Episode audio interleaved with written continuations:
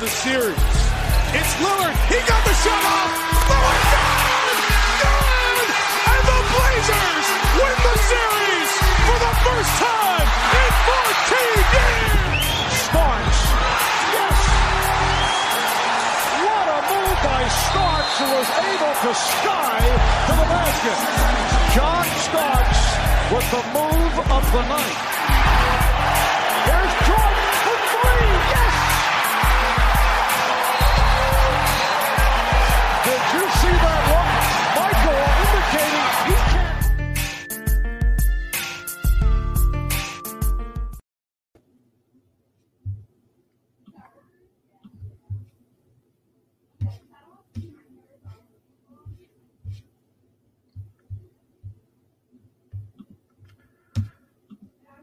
What's up, everyone, and welcome back to a brand new episode of Three and D. Sorry about that.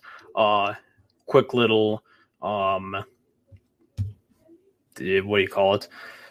My problem we re- we had there, but it's all right. It's all right. Uh, I'm Paul Lombardi, and I'd like to welcome everyone back to the Review and Preview Network for my weekly NBA and college basketball show. Make sure to check us out on all social media platforms and subscribe to our YouTube channel at Review and Preview Sports. We have a jam packed episode tonight as we'll go over the new names to enter the NBA draft, Tanner Groves and Chet Holmgren's commitments, the recent Knicks surge, and later Hank and Dichter will join the show to go over both of our top 10 NBA players of all time. So, welcome in, everybody. Uh, hope you're doing well. Hope that watching a lot of basketball deep into the NBA season now. Um, and deep into college to, to the NBA draft talks, players starting to declare. There's a ton of stuff going on right now across the basketball world, especially especially the transfer portal too. So we'll first jump into some NCAA headlines um, before we go to do anything. So we'll go over a few more names that have entered the NBA draft since the last episode. Um, last episode we saw some of the top guys all uh, all uh, deciding to go. Um, most of the top guys, but we have two extra guys who are in the top three who declared today. Jalen Suggs from Gonzaga declared. Uh, he's ranked number two in my top 100. Uh, he's going to hire an agent. Obviously, everybody expected that. He's a, freshman from Gonzaga, um, one of the top point guards in this year's draft. Uh, so it's going to be, um, it's going to be very interesting to see where that goes. And also Evan Mobley too, center from USC, is going to uh, is entered the draft and is going to hire an agent. Obviously, um, he's ranked third in my top 100. Uh, say a lot of people have him ranked second, Suggs ranked third. I have Suggs ranked second, Mobley ranked third. It's all going to depend on who gets all the draft picks, honestly, because it can go it can go either way. It can go whichever way possible, but they're officially in the draft. So, and then another potential first rounder that's entered the draft, Cam Thomas from LSU, point guard. He's ranked number 14 in my top 100. Uh, scoring point guard was a dynamic freshman this year, averaged about like 21 points a game. Uh, he had a great season, and he's going to, he declared for the draft, he's going to hire an agent. And then a few second rounders too declared David Johnson from Louisville. Um, uh, he's going to hire an agent. He's ranked number 41 on mine. He's shooting guard, good three point shooter. Uh, he's a decent ball handler, good playmaker. Marcus Zegarowski from Creighton, star of this Creighton team over the last few years, he's going to hire an agent. He's ranked number 43 on mine. Uh, he's going to be a second rounder, could be a good bench piece for a lot of teams. Got some comments. Uh, Goldwire also transfers to Oklahoma. So as long, so as well as Tanner Groves, we also got Goldwire uh, transferring to Oklahoma, which is pretty big. Which is pretty big. Um, so that's going to be. Uh, yeah, those are two interesting gets right there from Porter Moser. Um, so I think that's cool. And then we then we got Andy Hopper jumping in. What's up, Andy? Uh, good friend of the show. Thoughts on Kofi declaring for the draft? I thought, I'm telling you, I thought that I was hoping he was going to go back because I really don't see him being anything more than like than a, a mid to late second round pick. He's got he's got so much potential, but he still had a lot to prove in college. I want to say work on his footwork, work on his stamina. Uh, that was a big problem in the tournament. So I think that that's going to be an issue uh, that a lot of teams are going to look at. You know, it all depends on how he does in the combine, though. I think, but I thought he should have. Uh, he should have definitely stayed.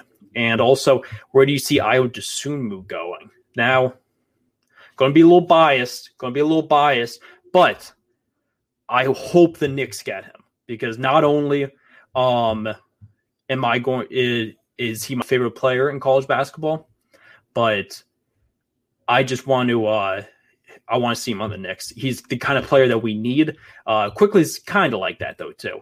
Um they you know they usually um they, it seems like the Knicks are going to go like in the mid first round or so um especially when they get they're also going to have the Mavericks pick though too it all really depends on what the seedings are but it seems like they're going to get two mid first round picks so hopefully um Dosunmu's I want him to go to the Knicks but he'd be a great fit anywhere I think he's going to be a tremendous player um and wherever he goes, I'm buying a jersey ASAP. I'm buying a jersey too. We're both buying jerseys. I 100% am getting one immediately. I can't wait. As long as he's not on the Nets or the uh, Sixers or the Celtics, then I'll buy. Then I uh, buy his jersey. Maybe Lakers too. I don't really want a Lakers jersey. So I, as long as he doesn't go any of those places, I'll probably buy a jersey. But I love him, so maybe if go, he goes to the Sixers or the Lakers, I would still buy his jersey. But jumping back into the players tent to the NBA draft, uh, Aaron Henry also declared for the draft. Small forward, three and D guy from Michigan State. Uh, he's a junior. He declared ranked number 52 in my top 100. So he's and he's going to hire an agent, stay in. Matthew Hurt, which was an interesting one power forward from Duke. He's going to hire an agent. He's ranked number 58 in my top 100. Um, he's a great scoring power forward, great scoring big man, can do a lot of different things. Um, but but he had a he was a five star recruit at Duke. He had a terrible freshman year. I mean, not terrible, but not great. And he followed up with a great sophomore year this year. And his draft stock hasn't really like gone up a ton. He's not supposed to be a first rounder or anything, but he thinks his time is up, and you know it's all going to depend on how he does in the combine. Uh, Bones Hyland, Nah'Shon Hyland from VCU point guard, he declared for the draft. He's going to hire an agent. Ranked number 66 in my top 100. A lot of people have him in second rounds and mock drafts. Um, he's an athletic point guard, built for the NBA. Great player, great scorer. Um, I, I like to see that. I like to see a lot of the mid major guys. And another mid major guy, Santi Aldama, declared for the draft. He's ranked number 69 on my top 100 from Loyola in Maryland. He's a power forward, uh, big scorer and rebounder. He's going to just test the waters, though. See, you know, probably play in the combine, see how it goes, and potentially return to Loyola or enter the transfer portal. You never know. But he's he's popped up in some second rounds too. So it's going to be interesting to see. Going to be interesting to see. And then Joe Wieskamp is going to test the waters too from Iowa. We've seen him in and out. And then Kofi Cockburn, as as I said before, is going to hire an agent and enter the draft. So those are the most recent ones. And you know, the transfer portal has been nonstop. There's no doubt about that. And the the last two days have been big with the transfer portal as uh Tom Scavetti alluded to. Uh, Goldwire just committed to Oklahoma, and another guy admit, uh, committed to Oklahoma, and that's Tanner Groves, Eastern Washington star. Uh, the Eastern Washington Star announced he's going to join Porter Moser's squad at Oklahoma. Right, Porter Moser has, has taken over now for Oklahoma for Lon Kruger. Uh, he was Loyola Chicago's head coach, and um, he landed Tanner Groves, which was amazing. Tanner Groves, if you don't know him, he played for Eastern Washington this year. He was their star player. He had that 30 something point game in the first round of the tournament where they almost beat Kansas. Uh, that kind of put him on the map. And then he entered the transfer portal and got a lot of notoriety. Uh, from a bunch of different teams. He won Big Sky Player of the Year this year. He averaged 17.2 points, 8 rebounds, 0.3 is 1.1 blocks in his breakout junior year. His first two years were nothing uh, compared to this year. He, broke out big time this year, and he'll have two years of eligibility left because of the extra year. He's going to be a senior this upcoming year, but we'll get an extra year because because of the extra year of eligibility, and it's going to help the Sooners a ton. The the Sooners losing Austin Reaves, De'Vion Harmon, and Brady Manek. Reaves and Harmon Reaves is was a senior going to go into the NBA draft. Harmon both declared for the NBA draft and entered the transfer portal and is getting a lot of attention from big time schools. And Brady Manek entered the transfer portal for his fifth year, and he committed he committed to UNC uh, over this past weekend too. So it's going to be very interesting. Good replacement for Manek, big Sky Player of the Year, seventeen and eight, no doubt about that. Um, the he's a great player I, uh, you know, it was it was fun watching him in the tournament. Most people didn't know much about him. Um, there wasn't really much to know, honestly, because no, not too many, especially here on the East Coast, not too many people watch Eastern Washington basketball. But he, you know, he was he was a mid major star, and you love to see that. Uh, he's got great size too. Like he'll he'll fit right in in Oklahoma, and he's a perfect kind of guy for Oklahoma's system too uh, for Porter Moser system, I should say that he'll probably implement uh, taking over Oklahoma. So that's going to be big. And then today, news came out that Chet Holmgren committed to Gonzaga. Uh, that's a huge headline. Huge headline. He's the number one recruit in the ESPN uh, top 100 for this year's high school class of 2021. He's a seven foot one center. Who's an amazing ball handler great shot blocker and efficient three point shooter. And he's the early favorite to be the number one pick right now in the 2022 NBA draft. Uh, he was the top prize basically uh, in this year's high school class. He was he narrowed it down. He was considering the G League for a bit and then ruled that out. Uh, it came down to Georgetown, Gonzaga, a few other schools too. And just like most people thought, he chose Gonzaga. He had ties to Gonzaga. He was he grew up playing with Jalen Suggs who star freshman who's going to be a top pick in this year's draft from Gonzaga, and he played in high school with the Jalen Suggs. They're both from Minnesota. Um, so he everyone thought that he would follow in Suggs' footsteps. Suggs is a year older than him, uh, to and join Gonzaga. And Mark Few apparently had a great pitch. I was watching uh, his announcement today on ESPN, and it was very interesting. Um, he, you know, he likes the energy that Gonzaga puts out there and just you know wanted to become a part of it. And for the first time ever, Gonzaga is going to have two five star recruits coming in next year. He's not only does his Holmgren coming in, but Hunter Sallis is coming in too, who's in the top 10 in the ESPN top 100. So they got those two coming in. You know, they're losing Ayayi, Kispert, uh, and Suggs, but they're bringing in Sallis, they're bringing in Holmgren, and Andrew, both Andrew Nembhard and Drew Timme should both be back. Uh, Andrew Nembhard is almost a guarantee to be back. Drew Timme, we're kind of still waiting on to see if he's going to declare for the draft or not. Some mock drafts have him in the second round. No one really has him in the first. People it, speculation is he's going to come back, but I really think that uh, the, it, that, that's going to be some dynamic two big guys right there. Big dynamic uh, front court with ho- both Holmgren and Timme Like it's going to be scary because, and I think they'll they'll suit each other pretty well too because Holmgren does some things that Timme doesn't do. Uh, Holmgren's a great three point shooter, great ball handler. Uh, that, that's why he's ranked number one because he literally does everything. He's seven foot one. You know, he's got he just needs to put on some weight. That's the that's the only knock on him. He's really thin, but as most high school seven footers are, very thin. You know, got to wait for him. You got to let him hit the gym you know, completely finish puberty too, and and he'll start getting up there. But you know, I think that it's going to be interesting. I think they're going to mesh well together. Uh, he's going to handle the ball a little bit. Hunter Sallis is a guard too. They'll have Andrew Nembhard back. They're going to be great again. You know, a lot of people in their top 25s had Gonzaga in the top five. Again, um, most people don't have him a preseason number one right now. Uh, we'll see if Timme comes back. What people have, I mean, UCLA is up there too, especially if UCLA brings everybody back, including Juzang. Uh, the, it'll be it's going to be interesting to see. But Holmgren decided to go to Gonzaga, so I'm hyped to see him next year. Uh, play for the Gonzaga Bulldogs. They got Hunter Sallis coming in too. You know, it's going to be it's going to be uh, very interesting. Uh, going to be a very interesting team, and you know, this year was the best Gonzaga team I've ever seen. We'll see what this upcoming year's Gonzaga team will definitely do.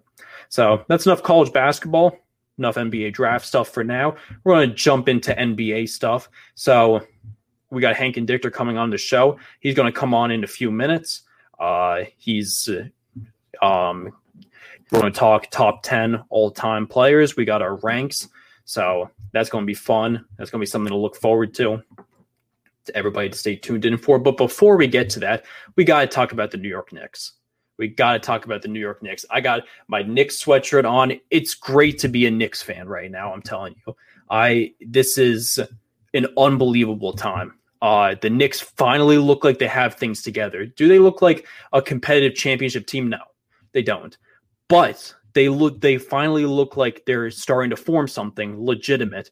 They are currently on a six-game winning streak uh, after beating the Pelicans in overtime yesterday. That was an amazing game too. Watch the entire game. Reggie Bullock hit a big three to send it to overtime, uh, and then uh, they ended up blowing them out of the water basically in overtime. It wasn't even close, and that beat the six game winning streak, they were starting to fall out of it a bit. They were two games under 500. Now this six game winning streak sends them to four games over 500. They're 31 and 27 right now. They're sixth in the East and they're avoiding the play-in series right now, which is key because the play-in series is for the seven through ten seeds, and that's going to be difficult. It's going to be very difficult to um uh for a, a lot of different for a lot of different reasons. Uh, you know, you're going to have to win. It, it's a it's a weird setup that's difficult to explain. You know, the seven plays the eight. If the seven wins, then seven automatically gets the seven seed. Then the loser of that game plays the winner of nine versus ten, um, and then the winner of that game gets the eight seed. So it's it's it's a weird setup. It's a really weird setup. But like, you, if you can avoid that, it would be fantastic uh, to do that. As you know, to get an easy buy into the playoffs would be fantastic. You know, if you're in the six right now, as as they're sitting right now, they'll be playing the Milwaukee Bucks, which is the third seed. Um, I really think that as long as the Knicks get a four or five seed, which means they'll play either the Hawks or the Celtics most likely, they could even win a playoff series. They 100% could. They could beat the Hawks or the Celtics in a playoff series. I truly believe that. Um, the Celtics have under underperformed all season long.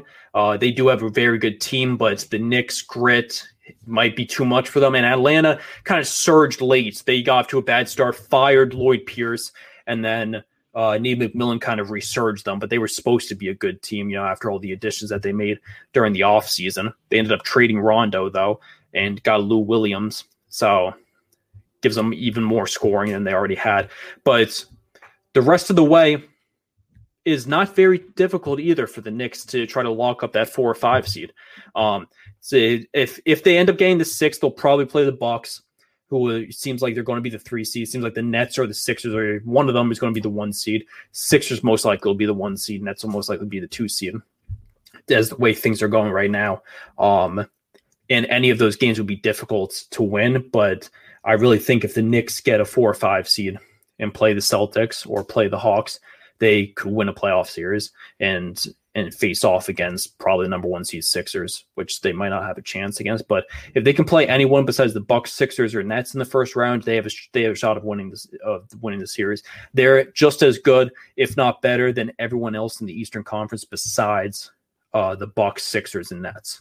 I think the the only the only question is, um, you know, leaving that are they better than the Celtics? Are they better than the Hawks? Uh, you know, you can definitely debate that. It's they're they're up there. So they basically so the rest of the way is not too difficult. They got a five they got an upcoming five game homestand. They take on the Hornets, Hawks, Raptors, Suns, and Bulls for these five games. And then they head out west for a five game road trip. They haven't, you know, done their western road trip yet this season, so they're going to do that. They take on they stop in Texas first. They're going to take on Houston the uh, the Rockets, which should be a pretty easy win. The Rockets have stunk this year. Um, a six game road trip, I should say, actually. Uh, then they then they go and take on Memphis, who's a decent team. Denver, they they go to play in Denver, very good team. Go to play in Phoenix, very good team, and then they take on the two LA teams, the Clippers and Lakers, two very good teams. So that's going to be a rough four game stretch away, and then to end the season, they come home for another for a three game homestand to end it. They take on the Spurs, which could be a pretty easy game. They take on the Hornets again, and they take on the Celtics. So they got some easy games and they got some kind of difficult games. We'll see if LeBron and Anthony Davis are even available for the for when they play the Lakers. They should be, since so that'll be the very very end of the season. But we'll see. Um, that'll be with only four games left. But the, this upcoming homestand is huge. They could win four or five. I think, in this upcoming homestand. They got they're taking on the Hornets, Hawks, Raptors, Suns, and Bulls. You know, the Hornets, Haw- the Hornets, Raptors, and Bulls are all games that they're easily the favorites. So that's three out of five right there. The Hawks and Suns are going to be the two difficult ones. The Hawks are ahead of them in the East right now, and that could be a huge game though too, because that could be a huge game to, to figure out their seeding too. Because uh, I think that it, it might it's going to be very close, and if they could win that game, they might end up uh, getting a nod up if they even finish tied with the Hawks to possibly get a four or five seed. And then the Suns are a difficult matchup. They haven't played the Suns at all yet this year, so they're playing the Suns at home. Then they go to Phoenix to end the season. So that's that. I think that's the only team that they haven't played at all this season. Uh, they got Charlotte twice too now down the stretch, but they've played Charlotte. Um, before. This will just be two of the three games that they have against Charlotte. Uh, so that's what I think is going to happen for this season. And now here's my plan for the future for the Knicks. I'm going to give you a quick little rundown of what I think is going to happen. Uh, you know, this year is going to be great. They're going to make the playoffs. We know that. Hopefully, they don't get a play in. Um, maybe win a series it'll be great. They're not going to be a, a, true contender, but how do they approach next season? They're going to try to build on that. Um, first thing that you got to do is extend Nerlens Noel. Uh, he's having a career year. He's a valuable piece to this team, an elite defender, averaging two blocks a game. He's been amazing this entire season, and him and Mitch being the two centers would be fantastic for the future. And I feel like he's finally putting it together. He's not he's not old either. You know, he's still in his twenties.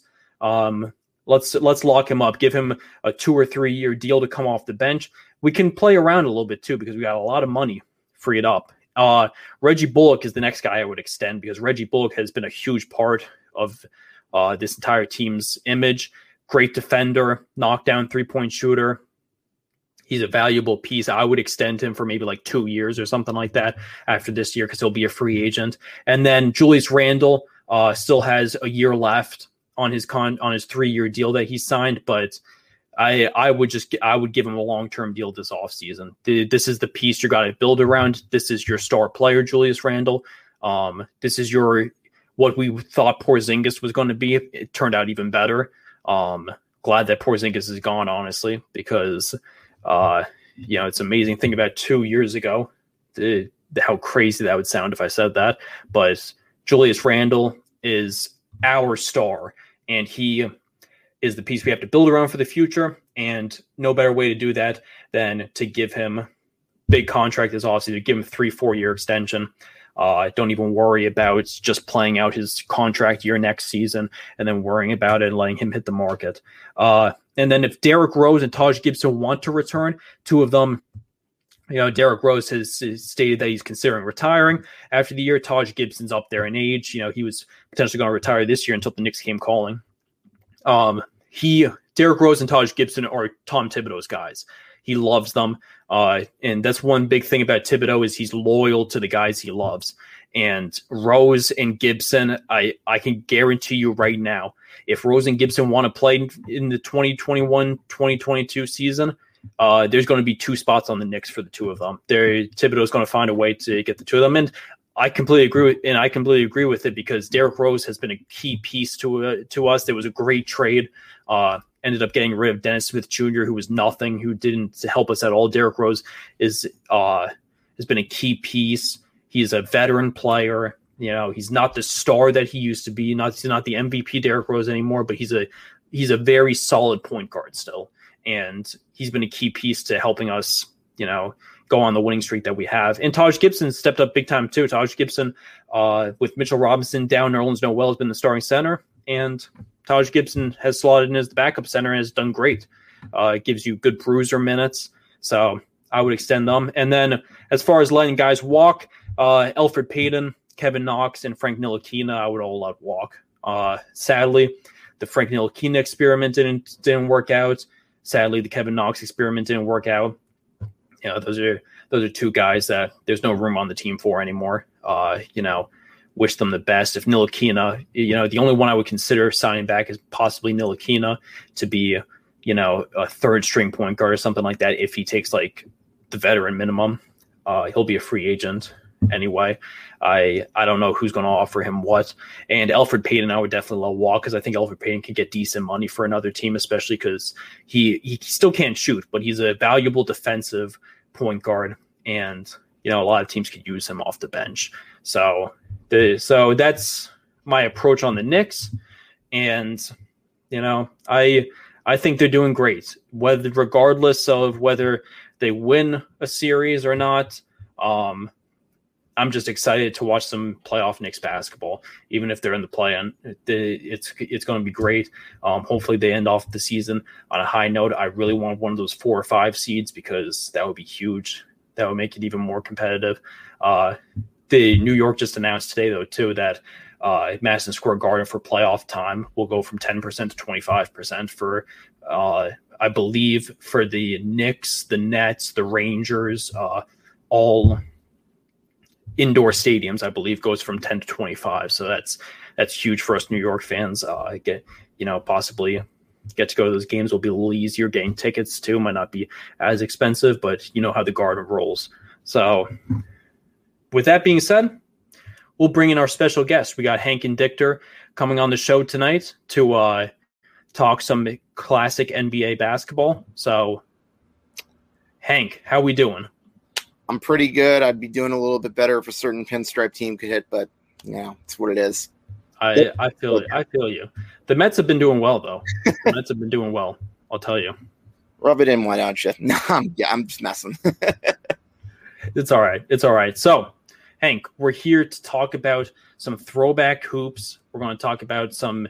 We're going to reveal our top ten players of all time. Uh, back last year, on my blog, I released my top 50 players of all time. Hank's read through it. Hank is fully aware of it. Anybody else who wants to uh, wants to check it out can check it out on my blog site. Um, but I'll reveal my top 10. It'll be the same as I published last year. Really won't change very much, but we'll see Hank's top 10 too, which is going to be which is going to be very interesting. Yeah, I'm excited. I I think I might have the same players that you did. I don't remember off the top of my head what your list was, but at the very least, I think you know where certain players are for me because we've talked we've talked about a lot of these guys in the past. So I'm pretty excited. Oh, definitely, it's going to be going to be exciting. I'm I'm anticipating that. We, I I know one spot that we have the exact same one on, and oh, that, that's going to be good. But I, w- I want to see what your other ones are, which yeah. that which will be interesting to see. So, without further ado, we'll jump right into our top tens of all time. So, first, Hank, you want to do the honors of your top 10 for of your number 10 first. Yes with number 10 this was actually a really hard choice because i had to fight off like multiple legends for that spot who easily could have been on like any other any other basketball fans list. Like for instance i wanted to put oscar robertson on there and i wanted to put jerry west elgin baylor and bill russell on there but unfortunately based on the way this nba was at that time I just couldn't put them there. And the guy who I did put in at number 10, Hakeem the Dream, I just think it makes too much sense. I don't know how you can leave that guy guy off. He was one of the most dominant centers in NBA history and in the 80s and 90s. And hey, that guy won a finals or two. And you know, one of the things that begs the question is would Jordan have won that finals against the Rockets had he not taken that little sabbatical from basketball? I personally think he, I think he probably still would have, but would it have been easy? Oh heck no. Hakeem, you have to remember in none of Michael Jordan's finals appearance, I don't think he really went up against the top center. No, no, yeah, he never in any of his finals appearances. No, I don't think so. I think the only center that he really struggled with in a playoff series is a guy who I'll be mentioning soon enough. That's like a few spots ahead. Yeah, there, there's not. I mean, Karl Malone was a power forward. You know, he, Yeah. he, he was up against some big men, Charles Barkley too, but uh, eh, but never any centers. So we got a let's go Knicks from Nick, and we got Tom Scavetta. We got review and previews on Tom Scavetta. This is a good way to get Hank's mind off the AL worst Yankees. It's true. It's true. Right. At least I got the Rangers. That's true. Exactly. We got a bright, but just like another MSG team, we got a bright future too. Exactly. Exactly. The Knicks and the Rangers are doing well right now. This is a great time to be a New York fan, unless you're a Yankees fan. But we'll we'll we'll, we'll wait and see about the Yankees. Though it's only 15 games. So my number 10, I agree with you, Hank. I got Hakeem the Dream at number 10. Um, you got to include him. I just like you. Uh, Bill Russell didn't make my top 10. He's ranked at number 11. Oscar Robertson, I wanted to consider, but he didn't make it. Jerry West didn't make it. Elgin Baylor didn't make it. Uh, John Stockton, Kevin Durant, Steph Curry. They're all in my 10 to 20 range, but none of them made my top 10. But Hakeem the Dream made it. You know, there's no way you can, you know, if it wasn't for MJ's uh, little retirement, he might not have won a ring, but he ended up winning two rings and he won two finals MVPs from it. He won one NBA MVP and then was a 12 time All Star, two time Defensive Player of the Year, uh, two time rebounding leader, three time blocks leader, five time All Defensive First Team, six time All NBA First Team. Uh, he was an amazing player, Hakeem, for the Houston Rockets, and you, you got to include him in the top ten. I Oh, think uh, he- he's got he's got a permanent spot in there, and that's that's one that we agree on. So, Hank, what's your number nine?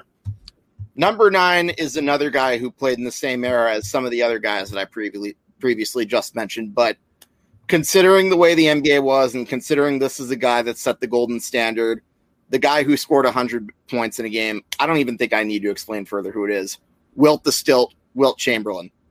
Number nine. I got Wilt Chamberlain too at number He nine. cannot be off of anybody's top ten NBA lit players of all time list. I don't care what they say. The guy was just a freak of nature. Like I've heard many stories about how how great he was, like athletically, but like obviously the one that speaks for itself was the is the 100 point game against the Knicks, March of 19. I think it was March or February of 1962, at Hershey at in Hershey, Pennsylvania. Actually, fun fact, Mhm. Game that was not televised, believe it or not. The hundred point. the NBA's come. Yeah, the hundred point game. Correct. Yeah, yeah. That was March second, nineteen sixty two. Yes. Yeah, Yeah, that- that's exactly the game I'm talking about. And he also, when he went on to the Sixers, he had that dominant 1967 season where he led them to an MVP. And I think that was the only time he beat, ever beat Bill Russell in the playoff. Yeah. No, he was amazing. And there's no doubt about that. And, you know, you can argue with the era he played in, but the, he just put up some ridiculous stats. The like 31, th- he, 31,419 points is seventh all time now, but at the time of his retirement was first all time. Uh, he averaged 30.1 points a game for his career, which is second all time behind uh, a certain a certain player that may or not be may or may not be our number ones. Um, he averaged, and he also averaged 22.9 rebounds a game, which is first all time. He was ridiculous. Uh, he was a four time MVP, two time champion, won a ring both with the Sixers and the Lakers, 13 time All Star, seven time All NBA first team, seven time scoring champion, 11 time rebounding leader. And what one, and what some people don't know is he was a one time NBA assist leader too. Led the league in assists one season, which was which is pretty amazing. Um, he led the league in both rebounds and assists in 1968 for the 76ers. So you you got to put Wilt on there. Uh, dude's a legend. He was the original big man, and he also set the standard for the greats, for all of the greats. Um, so, so that's that's got to be my number nine too. Now, who's your number eight? Um, if I may, I'm going to do eight and seven right next to each other because these guys. ahead. Number eight, Shaquille O'Neal, one of the most dominant big men in the history of the game, the big Aristotle, as they called him.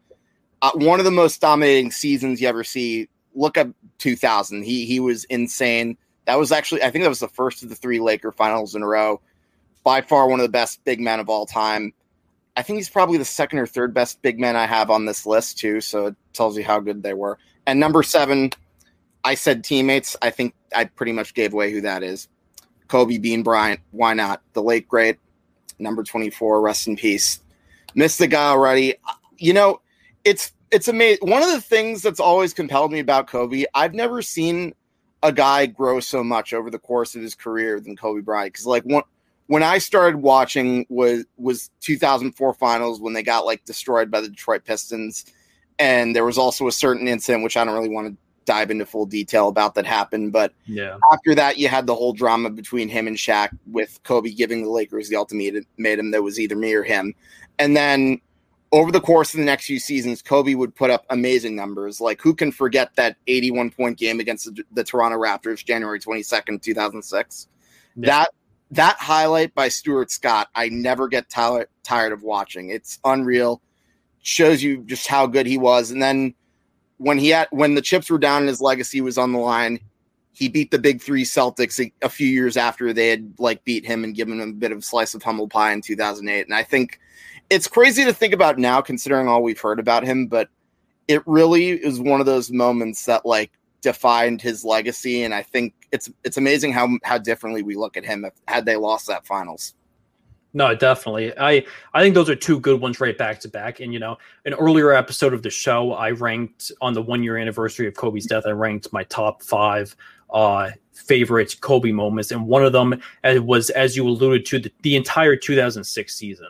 I mean, the guy to the 05 06 season, he had nothing around him. Led him to led them to the playoffs. Were a seven seed. Uh, averaged 35 points a game. Didn't even win MVP. Uh, it was it was it was absolutely incredible, and that was one thing that um really sparked his legacy, I think, and really proved that he didn't need Shaq to to win all those rings. And for my number eight, I have Kobe. Uh, you have him at number seven. I have him at number eight. Um, he, you know, he's Kobe Bryant. There's not yeah. too much to not not too much more to say. You know, five time NBA champion. He, uh, you know, started his career won that three peat with the, with Shaq. Uh, you know, had all that drama. Shaq ended up leaving, went to mm-hmm. the Heat, got traded to the Heat, and I really think in the mid 2000s is when Kobe defined his legacy and people fell in love with him because he proved that he's the star of a team. You know, a lot of people thought he could be like second fiddle to uh to Shaq when they won championships, but he absolutely shined and his true shining moment was when he beat the Celtics in the NBA Finals. I think that was the greatest championship that he won out of five. The other one against the Magic, them that Magic team wasn't amazing, but you also look at that Lakers team wasn't amazing either. And then when they beat the big three Celtics in the finals, that was that was Kobe Bryant at his peak right there, and that was um that was just amazing, amazing, amazing Tom. he had Smush Parker as his teammate in 2006, and I think he also had Kwame Brown. That tells you something about how bad the Lakers were that year. Oh no, exactly. They they um uh they were terrible. They were absolutely horrible. It was, and they almost won a playoff series too. They were up three to one. The Suns came back. No, exactly. They they were just they were just so incompetent for a while, the entire Lakers franchise after after Shaq left, and it wasn't until they got Pau Gasol. And I mean, even those two championship teams, they weren't amazing. Like they they were good, but uh, Kobe was a star, and he was probably the best player in the NBA at that time, and that's why they were what they were. So since you so that was my number eight, and since you um said your number seven, my number seven going back to the 80s with Larry Bird. Larry Bird's my number seven. Um, greatest Celtic of all time. You know, there's he won three NBA championships, played from 1979 to 1992, had a relatively short career due to injuries. Um, was a three-time NBA champion, three-time NBA MVP. He won three straight MVPs. Uh, nobody's been able to do that since 84, 85, 86. 12-time NBA All-Star, nine-time All-NBA first team. Uh, rookie of the year, two time 50 40 90 club, three time three point champion. Uh, he was a stud. He was a star, Larry Bird, and he was he was really an innovator of the game. Is one is one thing that uh, I loved about him, and one reason why he's in my top ten is he really he became the uh, he he was one of the highest IQ players of all time. That's really that was really the key. Um, he wasn't flashy, he wasn't ridiculously athletic, but he was just a smart player. He could handle the ball, he could shoot, he could pass. You know, he could do just about everything, and he was just hard nosed too, and was a big time player. Showed up in big moments. Um, he was just an all around star, and you know he's got to be in anybody's top ten. What he did for the game was amazing. He's the greatest Celtic of all time. That's that with their rich history too is you know is pretty impressive. So he's ranked at number seven for me. So Hank, who do you got number six? So first of all, before we go there, I do have Larry Bird on my list, but you'll see him soon. Uh, number six for me is Tim Duncan. This guy was one of the best power forwards I ever saw, and honestly, he's one of my favorite all-time basketball players. He was he the Spurs were a model of consistency pretty much in the NBA that we grew up watching. Like you could always count on them being dominant every year in the playoffs and a big reason for that obviously besides coach Pop who in my opinion is one of the greatest coaches of all time. I would say Tim Duncan is a big reason for that. He carried like two or three of those well, he carried a lot of those first teams to the finals. And the first yeah. the first two, I think he had an aging admiral on that team and it really shows you something. The Spurs were great. Big reason because Tim Duncan. And honestly, I to tell you the truth, I don't really remember too many moments where he had like a bad game or at a choking like performance in the playoffs. No, that's exactly it. I uh, Tim Duncan's got to be in your top 10 mm-hmm. Um, he is ahead of Kobe Bryant in my opinion, as as as you have him too. I have him at number six as well. Um, he was in our like he wasn't a flashy player and he played in San Antonio, so he didn't play. He didn't have the luxury of playing in Los Angeles, but he was a stud, and he's probably the best power forward of all time. Um, he is he was an amazing player. He was just efficient. Did it for so long too. Um, helped lead that Spurs dynasty. It was him and Gregg Popovich are the two two people you can thank for those five championships that the Spurs got. You know, Tony Parker, Manu Ginobili, Bruce Bowen, uh, Kawhi Leonard for a year. They were all they were all additional factors, but Tim Duncan and Gregg Popovich were the faces of those five those five teams. An amazing head coach and a star top ten player of all time. Uh, you know, he was five time NBA champion, won two MVPs, won back to back in 2002 and 2003. He's seventh all time in rebounds with 15,091, and he's sixth all time with blocks, 3,020. Um, and he one of one of the best defensive players of all time too. He made 15 all defensive teams, eight first teams, seven second teams, 10 time all all NBA first team. You know, anybody who grew up watching basketball throughout the 2000s knows all about Tim Duncan. Uh, he was a stud, and he's he's in my top 10. I I have him I have him ranked. You know, it's kind of an unpopular opinion to have him ranked ahead of Kobe, and for a lot of people. Um, but I think that his entire dominance of the game and his, you know, what he did for the game kind of like exceeds Kobe in a way. Um, and also his his efficiency too.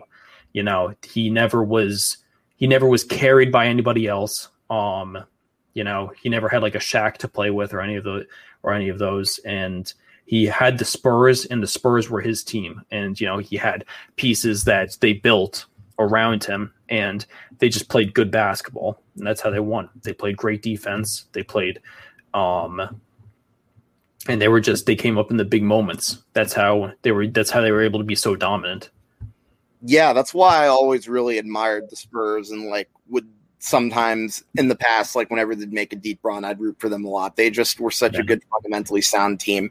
Real, really hard for me to dislike them, or really hard for, for anyone to really dislike the Spurs at all. I think for the reasons that you alluded to. And you know what I find hard to believe? I still can't believe the Spurs during that era never won a three-peat. They came close multiple times, like 2006 against Dallas. They should have won that series. I think. Yeah. I think had the Spurs made it to the finals against Miami, I think they might have won that against a Shaq who was kind of just exiting his prime at a young D Wade, I think they probably would have done better against Miami than Dallas did. And, and Dallas was up to nothing that series, I remember. And then there was also 2013, 14, 2013. Don't even get me started. The Heat late, the Heat, the Spurs should have won that series. They, yeah, they choked that one big time. And then 2012, I thought they should have beaten the Oklahoma City Thunder for sure. The Thunder. I know the Thunder were like young, but I thought the Spurs were like the really good team coming out of the West, and I was really surprised when they lost that one. But that was also when you kind of knew how good KD was going to be. But then again, I'm going off on a little tangent. It just goes the fact that the Spurs had so many should have won moments tells you how amazing they were, even with all the five titles. Exactly. No, it's true, and they could have had even more than that. So that's that's that's the big thing. So Hank, who's your number five? Number five is a guy that you already mentioned. Got to go with the guy with the blonde locks from French Lick, Indiana, Larry Bird. I mean, what more is there that you said that that I can't really say? The guy was one of the most clutch players in the history of the NBA. I mean, I want to tell you one of my favorite stories about Larry Bird. First of all, there was a game in 1985. I think that was an MVP season. He he had like 56 points, and one of his teammates, I think either jokingly or or seriously, told him you didn't really score enough. And then a few days later, he goes up in a game against the Atlanta Hawks. They he scores 60 on them, and the Hawks are like standing up with admiration. And then if you know, I don't know if you know about the 1981 series that they beat the Sixers. They're down three games to one. Game seven, it's tied at 89. He hits that epic left-handed bank shot to give the Celtics the lead, and I think that secured the win for them. That was the first signature moment of Larry Bird's career. And then, of course, there was his dominance against the Lakers in the 84 finals. I think he really definitely carried that team. And 86 was one of those seasons where I think you could probably make the case that that should have been the first unanimous MVP before. I think it was Steph Curry that won the first unanimous MVP 30 years later. But that was one of those seasons, along with the Shaq 2000 season that I just mentioned, where he could have won an unanimous MVP. And then, not to mention, the Lakers feared feared this guy. He was a trash talker, like like you said, he was very intellect. He was intellectual too. And one of my other favorite stories too was there was that famous game. I think it was Game Four, the '87 series. They went. The Celtics had a big lead, but then the Lakers were clawing back, and then the Lakers like took the lead late in the th- fourth quarter. But then the Celtics also knew that Larry Bird was like deadly at the three pointer. I mean, it explains why he won the first three three point shooting contests in a row, right? Yeah, exactly. So Larry Bird gets the ball, he shoots it, and it's about as good of a shot as you can get. This is right at the end of that game, and I'll I'll talk about that game later when I get to Magic Johnson. But it's one of the best three point shots you'll you'll ever see. It's a beautiful rainbow, but it just bangs right off the inside of the rim and out. And keep in mind, this is a shot that he just missed James Worthy said that that shot gives him nightmares because the Celtics almost won that game and came back. And remember, those two teams were hated each other with a burning passion. So that that's one of my favorite stories to give you an idea of how good Larry Bird was. And then there was also a time where he told the guy Merry Christmas after having dropping like 20 something points on him. Even yep. I mean, I wish that he, that's one of those guys who you wish was healthy throughout his whole career, but even even so, he was still very impressive and definitely deserves to be definitely has a place on my top five for sure. Yeah, he's a he was an underrated trash talker. That's what all the legends say. Um, he's probably one of the best trash talkers in NBA history, up there with Jordan. But they, I like that at number five. Number five, I got somebody you already mentioned, the big Aristotle. I got Shaq. I have him ranked pretty high, higher than a lot of other people. I mainly because of his dominance. He was a freak. Like you know, I grew we grew up watching him. We had the pleasure to grow up watching him. Uh, I saw li- I you know I saw a little bit of the end of his Lakers career, most of the his Heat career, and then later on when he was jumped around with the Cavs and all of them. But you know, I remember that 2006 season when he won the championship. Uh, he was a freak. You know, he just he could he got up and down the court with ease. You know, somebody at his size had amazing footwork, was just absolutely dominant, and no one really had an answer for him either. There was nobody who could m- match up with him, and there was no one who matched his size who could really guard him.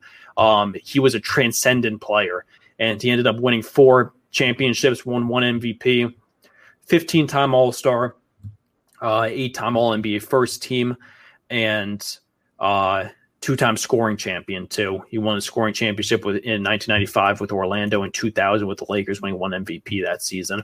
Um, he's sixth all-time in field goal percentage at 58.2 percent for his career, which is amazing. Tenth all-time in points and ninth all-time in blocks. He's, he averages 23.7 points and 9, 10.9 rebounds per game for his career.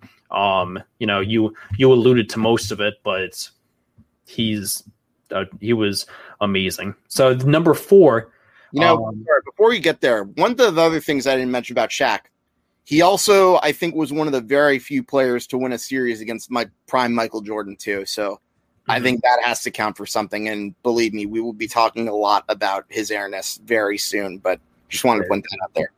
That's true. That's true. So number four, who do you have, Hank? Number four, once again, this is one where I have to do a two for here for three and four. Go right ahead. I know. I, I I have a feeling this is where like we're pretty we're pretty similar. I don't know where you have yours, but these two are pretty cha- interchangeable. These guys were teammates for what was probably one of the greatest dynasties in the NBA history. I'm talking, of course, about the Showtime Lakers. Got to go with uh, Magic and Kareem at um. I think I have, yeah, I have Magic at four and Kareem at three. Magic was one of the best at assists of all time. Actually, I think he was the one, probably the best point guard of all time. He was an unreal, great guy to have on the floor. And then Kareem, what more can I say about Kareem? He played for 20 seasons, by far the most dominant big man of all time. And that, and how do you guard that skyhook, man? Like with, I don't, you can make an, a case for one of them over the other to be to have been the leader on those Laker team, and I, I think both cases would be very strong. I like that. I like those. I like that three and four right there. Um, I've got a similar one. I got Kareem at four. You can't block. You can't. You can't beat the skyhook. He was transcendent, best center yep. of all time. Uh, he was amazing. He, he's won six championships, six final, six MVPs. Um, he's really he's the only one, only star that's able to match Michael Jordan's six NBA championships. Um, 19 time All Star, and the big thing about him too was his, was how long he played too, from 1969 to 1989. I mean, he he played when he finished. What was that? He was in his 40s when he finished. No, he was, he was in his 40s, and he was still effective too to a degree. And then eventually injuries took over. Uh, you know, he's still first all time in points, fourth all time in rebounds, third all time in blocks, and second all time in games played. Uh, yeah, he was he was a workhorse. There's no doubt about that. You know, any any big NBA fan knows the, the truth about Kareem and how amazing he was. Um, and you have to have him in the top five. I I got him at number four, and then my number three um, is Magic Johnson, just like yours. Um, you know, I think Magic is the best point guard of all time. one one reason why I have him ranked so high, even though you know he had a career that cut short, is because of the amount that he uh, achieved in such a short period of time was absolutely amazing. Five championships. He only played from seventy nine to ninety one, and then that brief stint when he came back in ninety six. But uh, he won five championships, three MVPs, was a twelve time All Star was an all star basically every season, four time assist leader, two time steals leader, first all time in assists per game, uh, fifth all time in assists. And he did not play that long. He only played 13 seasons, uh, 13 complete seasons, basically. And he he was trans he was a transcendent figure. You know, he was um the real first ever point forward. He was a six nine point guard, ridiculous ball handler, flashy passes. He was the heart and soul of that Showtime Lakers team, some of the best teams we ever ever seen in NBA history back in the eighties. Uh, he, you know, he's he was amazing, and I think if he played the career of of you know the average NBA stud, you know, like a 15 year career or something like that, you know, he might be in the conversation with Jordan you definitely could have that. Yeah, I agree. Magic Johnson, th- there's so many great signature games with him too. I think the first one that comes to mind would be he, he even played center once. I think you probably know the story. Kareem couldn't. Kareem hurt his ankle in Game Five, and for some reason he was unable to make the trip to Philadelphia for Game Six. So Paul Westhead, who not too many people know was the coach of the Lakers that year and won the finals. Yeah, before he went to Loyola Marymount. Yes, he um ironically Magic ended up getting him fired like a year a year or two yeah. later. He basically inserted Magic at center. He had a good game plan, and Magic like dropped 42 on the Sixers. That was his rookie year. They won the finals, and from there, I think it pretty much established the Lakers as a force throughout the whole decade. And yeah. he ended up becoming the first Laker to win a finals against the Celtics, which remember, as that had been a big gloom over the Lakers because for so long they had lost them in the 60s. 84 finals, they lost a heartbreaker in seven, and that was a series that many, many people in LA say that they'll say the Lakers should have won, but then of course there are people in Boston say the, the opposite for 85. But yeah. we'll show you how good those two were. And then 1987 Magic Johnson, that was when he really became the leader of the Lakers, and I think that was probably his best season. That was his first MVP season. And that was when he truly became the leader because by that point, Kareem obviously was winding down a long career. And I think you could even make the case that the 87 Lakers are by far the best team of all time. I know Bill Simmons has them number three, and I, I, it's it's a very valid argument for sure. The Lakers were just dominant, and it's no surprise that they became the first team since the late 60s Celtics to win back to back, believe it or not. Yeah, it was uh, absolutely incredible. You know, it's amazing to think of Kareem and Magic Johnson on the same team for all those years. Uh, two top five players of all time, in our opinions. Uh, you know, just heroic stories, amazing careers. It, they they were spectacular. They were unbelievable. Um, and you know, they have to be in anybody's top five, I think. So, Hank, who do you have at number two? You know, I didn't really want to put this guy too high because I think you you know I'm not the biggest fan of this guy. However, neither am I. Can't deny how dominant and how talented he was. I mean, some people will make the argument that he's the most talented player of all time, but with that being said, he has had so many signature performances in our lifetime. Like as far back to 2007, you remember that series where he beat the Pistons and the Pistons were like one of the best teams? Like he carried a Cavs team that was like mediocre at best of the finals. Obviously, I'm talking about LeBron James. And yep. say what you want about the decision with him going to Miami. I don't blame him as much as most people because Cleveland was not given really supporting him with a good amount of talent. But then joining Miami, then again, with that having been said, it's kind of surprising that he only won two with Miami, considering considering it was Bosh and Wade. But with exactly. that having been said, I think that Miami was probably where you saw some of his best years. And you know what? He made it up to Cleveland. He won won that finals in 2016, the first pretty much ending a half century of failure in Cleveland sports, not just the Cavaliers, obviously. Yeah. And I think really that was the series that say what you want about LeBron. After he won that, you could pretty much say, oh, he doesn't have too much left to prove. I think the only thing he's really fighting for is number one of greatest players of all time. And you exactly. know, we said the same. We probably said the same thing about Kobe after he won the 2010 finals. Yeah, no, that's true. And I have LeBron number two too, which means we have the same number one uh, as expected.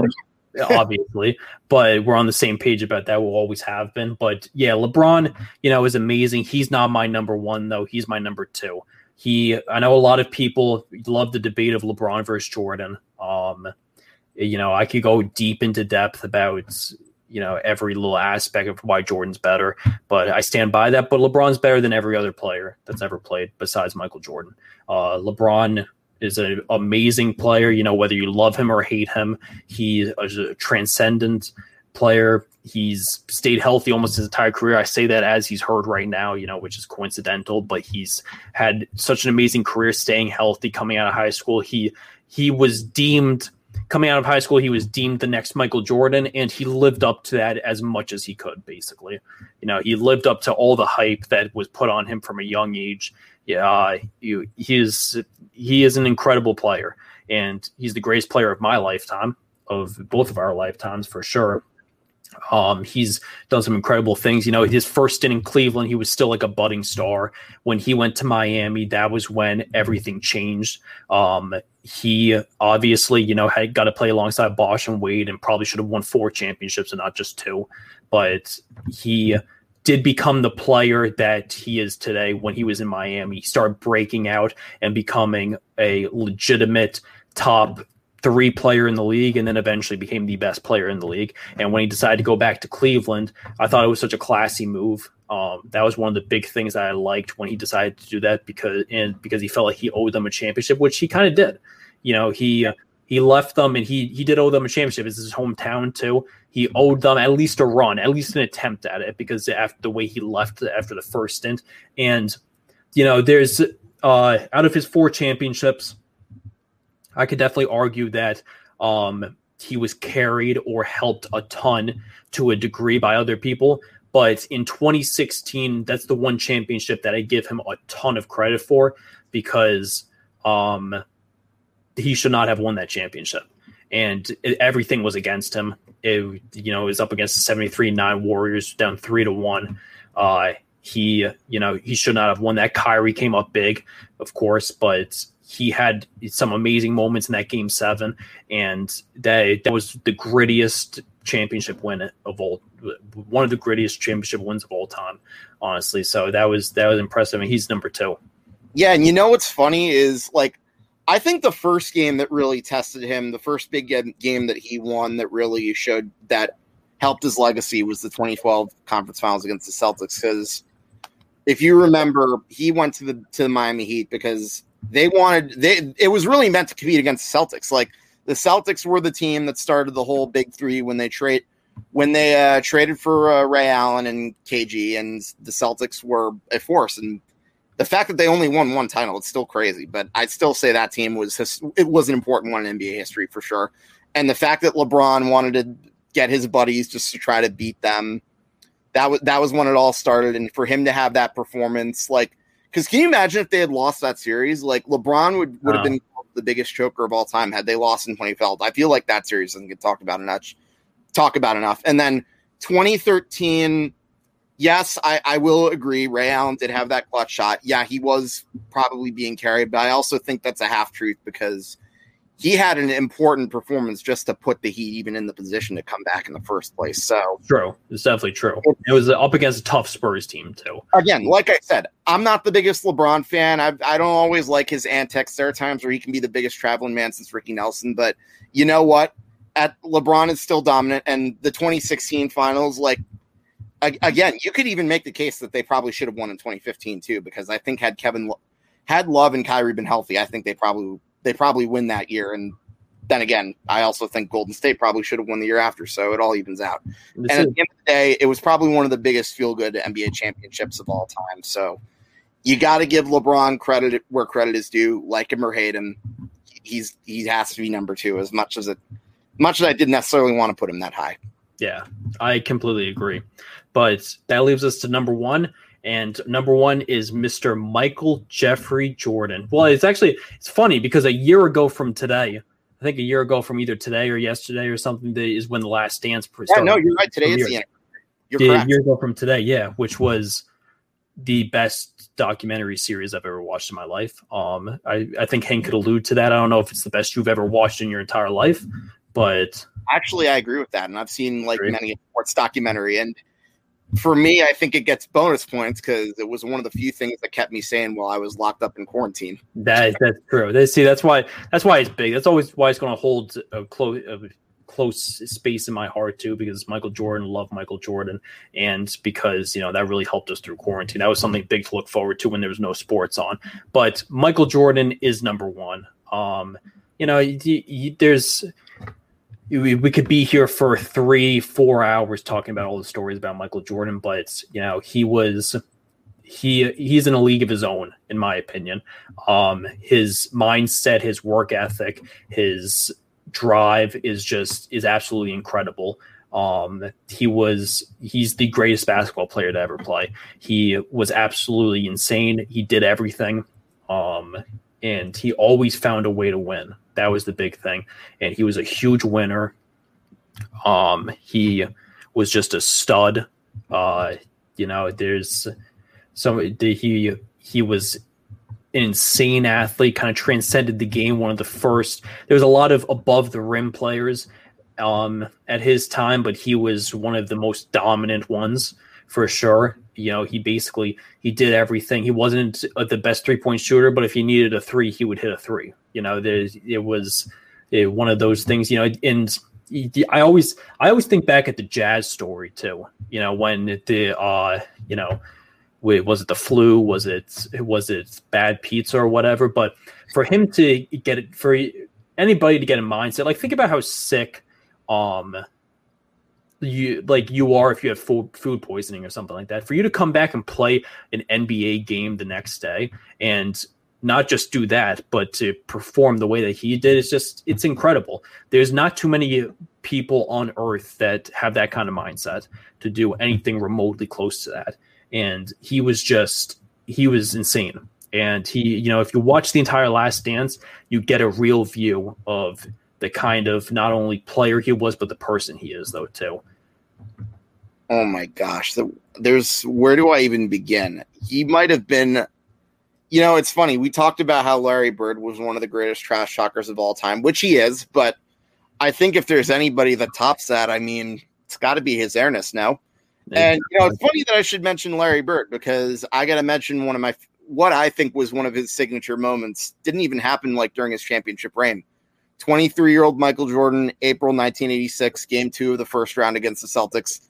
Now, keep in mind, this is like when the Bulls were like an average to mediocre team. Like you didn't even have Scottie Pippen yet, and you didn't even have Phil Jackson as your head coach. In fact, let me see if uh, you know this answer. Do you know who the head coach of the Bulls was that year? Uh, Collins. Stan Albeck. Stan Albeck would not have got that. Wait, what year are you talking about? 1986? 85, 86, yes. 85, 86? He didn't play half the season because he was because he had a broken foot. Okay, okay. But anyways, he scores 63 points, and I don't care if this happened in double overtime that you had an extra two quarters to do it. 63 points in a playoff game, which I believe is still an NBA record. Yep. Against a team that Bill Simmons puts as number one, which, by the way, for the record, I don't agree with that pick. He's a he's a Boston homer, so. Oh yeah, no, I. There's a lot of Bill Simmons opinions that I can't just can't agree with, but however, I do think the 86 Celtics are among one of the best of all time because they, they were just dominant, like you had Bird, McHale, Parish, Like no one was being that team. The fact that Michael Jordan had that 63 point game against them, the fact that even they even pushed them double overtime speaks volumes about how talented that Michael Jordan was. And then of course, my other favorite moment was he had 49 points in game one of the 92 finals. And you have this in your intro, actually. This was the famous Yep, the drug. That's the only Michael Jordan could do that. He was just so dominant. And anytime he had that look in his eyes, like it was bad news because everybody knew they were in trouble. And it only took the smallest of things to motivate Michael Jordan. He just had such a killer mindset and not even just basketball. He had, a pathological love for competition just extremely competitive and extremely dominant. And you know, it's funny. One of the biggest things I hate is when people go up to me and tell me, "Oh, Michael Jordan defended plumbers." Yeah, that's the worst argument. That's the worst. You, are not you're not bas- you're not a basketball fan if you no. think that. You, you beat he beat Clyde Drexler. He beat Charles Barkley. He beat Stockton and Malone twice. And the '96 Sonics. Nobody. I mean, I know that the Bulls that year won 72 games. I, yeah, I get it, but nobody talks about how good that team was with Gary Payton. They won 64 and they actually gave the Bulls a bit of a scare. They forced that series to six and they were down they're down three to two. Michael Jordan beat so many teams. I mean, I mean, you could even put the Knicks up there too. Yeah, exactly. And I didn't even get to Reggie Miller, who I think Reggie Miller was one of the only three players that really forced a game seven against Michael Jordan, believe it or not. Yeah, he was. And one more thing, compared to LeBron James, do you know how many times Michael Jordan's teams were an underdog in like big series when he was in his prime? I don't know. None. None. You know why? Because of Jordan. Because of Jordan. That's I not surprised, honestly. Like they, that's exactly it. Like the whole plumbers thing is ridiculous. Like you're not an actual. You're. Well, I'll call you out right now. You're not an actual basketball fan if you think that Jordan only played against plumbers. Like that's just. It's a ridiculous. Like look at look at the body work. Look at the legends he played against. Uh, look at that Sonics team with Gary Payton, uh, Shawn Kemp, Detlef Schrempf. You know, the these were good players. Uh, you can't just you can't just say like oh just because they look a certain way or something like you know had the short shorts and stuff, but that was the '90s style, you know. So they, uh, and that's a decade I wish I lived. I got to see more of, or was old enough to really fully experience. Honestly, same with me. Same with me, bro. I definitely do too. Well, that's going to wrap it up for today's episode. I want to thank everyone who tuned into the Review and Preview Network to watch another episode of the 3 and D and to all those listening via podcast, YouTube, etc. You can also follow me on Twitter, where I'm very active at p underscore smooth underscore three. I also want to thank Review and Preview's own Hank and Dichter for hopping on with me for our top tens. Hank, you have anything anything more to add? No, Paul, thanks so much. Always a pleasure. Thanks for having me. And this was a fun little discussion. Awesome. We'll definitely have you back on soon. Uh, hope everyone enjoys the rest of their week and stay tuned for more updates and brand new episodes coming every Monday at 7. Um, definitely without the uh, issues that we had at the beginning of this this episode next time too. So have a great night, everyone.